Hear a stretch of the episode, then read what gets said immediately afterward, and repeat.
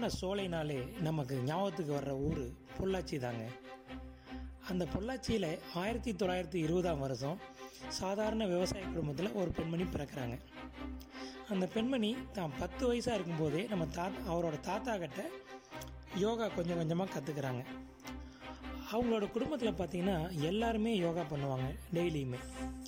அவங்க அப்பா அம்மா அவங்க சித்தப்பா இந்த மாதிரி எல்லாருமே டெய்லி மார்னிங் டைமில் விவசாயம் முடிச்சுட்டு நைட்டு ஏழு மணிக்கு மேலே பாய் போட்டு அந்த தரையில் உட்காந்து யோகா பண்ணுவாங்க. குறிப்பாக சொல்லப்போனால் இந்த பெண்மணியோட அம்மா நூற்றி ஏழு நூற்றி ஏழு வயசு வரைக்கும் உயிரோடு இருந்திருக்காங்க. ரொம்ப ஹெல்த்தாக இருந்திருக்காங்க. ஸோ இவங்க கற்றுக்கிட்ட இதே மாதிரி இவங்க தாத்தா கிட்ட கற்றுக்கிட்ட யோகாவை தான் எல்லாருக்குமே சொல்லிக் கொடுக்கணுங்கிற ஒரு ஆசையில் கொஞ்சம் கொஞ்சமாக எல்லாத்துக்குமே சொல்லிக் கொடுக்க ஆரம்பித்தாங்க இப்படியே பல வருஷம் யோகா சொல்லிக் கொடுக்குறதுலேயே அவங்க வாழ்க்கை வந்துடுச்சு அப்படி வரும்போது பார்த்தீங்கன்னா தொண்ணூறு வயசு ஆகிடுது தொண்ணூறு வயசில் இவருக்கு ஒரு சிறப்பான அங்கீகாரம் கிடைக்குது. ஆமாங்க. அது என்னன்னு கேட்டிங்கன்னா நம்ம மத்திய அரசு பத்மஸ்ரீ அவார்டு கொடுத்து அவரை கௌரவிக்கிறாங்க. ஸோ இவங்க வந்து எவ்வளோ பேருக்கு யோகா சொல்லி கொடுத்துருப்பீங்கன்னு நினைக்கிறீங்க? சொல்லிக் கொடுத்துருப்பாங்கன்னு நினைக்கிறீங்க. பார்த்தீங்கன்னா இவங்க கிட்டத்தட்ட ஒரு பத்து லட்சம் பேருக்கு யோகா சொல்லிக் கொடுத்துருக்காங்க. அது மட்டும் இல்லைங்க அறநூறுக்கும் மேலே யோகா ஆசிரியர்களை உருவாக்கியிருக்காங்க. ஆமாங்க அவங்க யா வேறு யாரும் இல்லைங்க. பெண் இனத்திற்கு பெருமை சேர்த்த சாதனை பெண்மணி நம்ம நானம்மாள் பாட்டி தாங்க. பல துறைகளில் பெண்கள் கொடிகட்டி பறக்கிறது பெண்ணினத்துக்கே ரொம்ப பெருமையாக இருக்குங்க.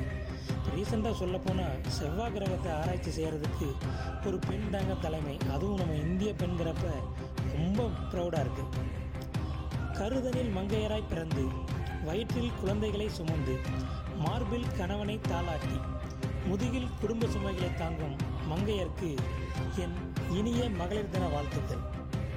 Last but not least every man needs a woman when his life is mess because just like the game of chess the protects the the Thank you. one small request to all we should respect and appreciate all women for their work and sincerity every day not only on women's day. So friends இப்போவே start பண்ணுங்கள் நமக்கு எல்லா நம்ம வாழ்க்கையில் எல்லாமா இருக்கிற பெண்களுக்கு ரெஸ்பெக்ட்டும் அப்ரிசியேட்டும் இப்போவே ஸ்டார்ட் பண்ணுங்கள் உங்களிடமிருந்து விடைபெறுவது உங்கள் முத்துக்கரத்ன சாமி